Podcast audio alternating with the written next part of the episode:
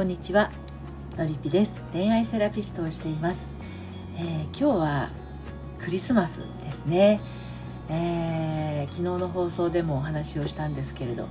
ね来年のクリスマスイブは彼氏と2人がいいなもしくはね結婚していて旦那さんと2人で過ごすクリスマスなんていいなっていうふうに思ってる方もいらっしゃるかもしれません。で今日はですね恋を叶える方法。来年のクリスマスは2人でねということでお話をしていきたいと思うんですけれど、まあ、今年は確かに一りぼっちだった。あなた、ね、来年こそは大好きな彼と2人で過ごしたい、まあ、これそうなるにはねちょっとね秘訣があるんですよね。うん、あのー、何かお願い事とかこういうふうになりたいなって考える時漠然と考えてないですかね。こんなんだったらいいなぐらいのレベルで、うん、もうあのよくあそうそう私はスピリチュアル系あまり得意じゃないんですけどよくあの引き寄せの法則みたいなのあるじゃないですか。でね私の手帳はねめちゃくちゃねあの書いたことが叶っちゃう手帳を持ってるんですよ実は一つ。はい、書いたことは必ず叶ってしまうんですね。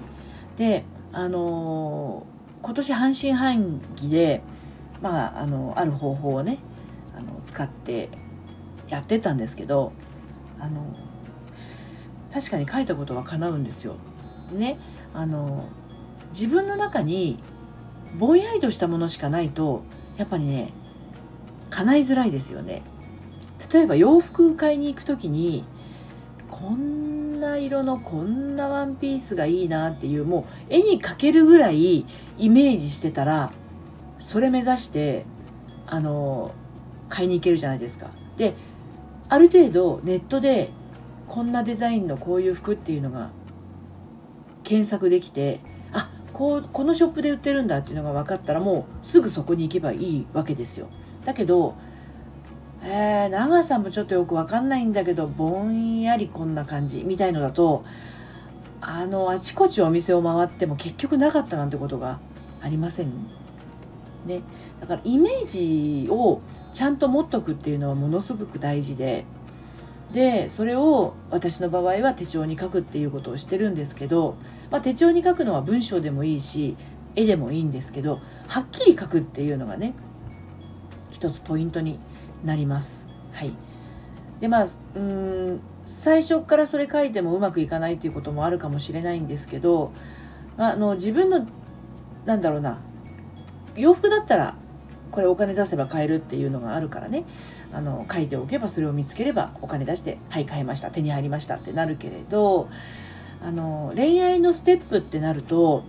うんいきなりそのゴールっていうものがなかなか自分で体感できなかったりするんですよね。どんな人っていうのもどんな人っていうのも描けないしごめんなさいちょっとコードが引っかかって iPad が起こしそうになりました。どんな人がいいかっていうのがイメージできないと。ででまあそのどんな人かっていうのもあのーちょっとポイントでねどういうイメージを持つかっていうのはものすごく大事なんですよ。でそのどんな人が好きですかって聞くと何々してくれる人何々してくれる人何々してくれる人って言って向こうから与えてもらうことばっかり考えてる人って意外と多いんですよね。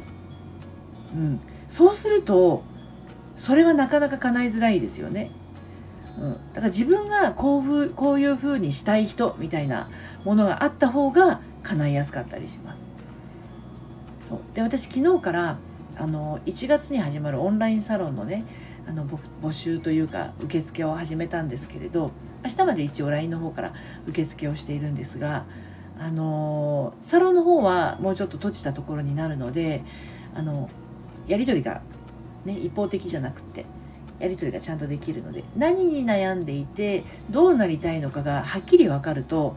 あそれじゃあこういう組み立て方をしていった方がいいんじゃないの？なんていうことも直接ねお伝えしたりすることもできるしあの閉じたところだからこそ、ね、しかも本名で入んなくていいわけで、ね、そうするとあの周りの人やあとはそのいわゆるネット上 Facebook とか割と実名使っているようなところでは書けないことも相談できたりするじゃないですか。であの悩んでる時間を長く持てば持つほどその願いが叶う時間も先へ先へと先延ばしになっちゃうんですよねだからあこんなことに今自分がつまずいてるかもなって思ったらできるだけそのつまずきにの原因になっている石だったりあの丸太だったりそういうものはどけてあげないと足が止まっちゃうんですよね。でその来年のクリスマスは2人でねっていうのも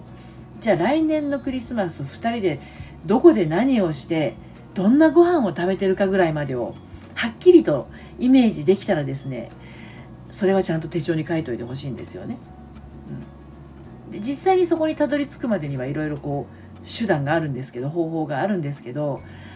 あのまずはそれをイメージできるかそれをちゃんと自分の中に景色として描けたりとかどんな感覚を持ってるかなとかどんな気持ちになってるかなっていうのが感覚として捉えられるとですね本当に叶いやすいです。そう。でそしてやっぱりまめに手帳に書いとく。どんなちっちゃいことでも手帳に書いとくっていうのがねあの大大事だなと思います。私の書いたことは叶う手帳はそれで意外とねあの叶っていますので。はい。ということで来年クリスマスを、ね、彼氏と2人で過ごしたい声を叶えたい方はですねまずは自分をねぎらってそして体感するっていうのを、えー、実践していく。日々実践していくね。練習していく。そしてイメージをね使う。で私あの脱妄想瞑想女子のリピ塾っていうのをやってますが妄想系のあのイメージは瞑想しやすくなるので悲劇のヒロインの方に走っちゃうのでねあの喜劇の方ですね。喜ぶ劇の方。喜劇のあのヒロインの方になるようにあの無理なく笑顔で、うん、過ごせる毎日を過ごす。心から笑顔で過ごすための日々を過ごす。というのをあの重ねていけば必ず来年クリスマス彼氏と2人で過ごせるかなと思います。はい、それではまたさようなら。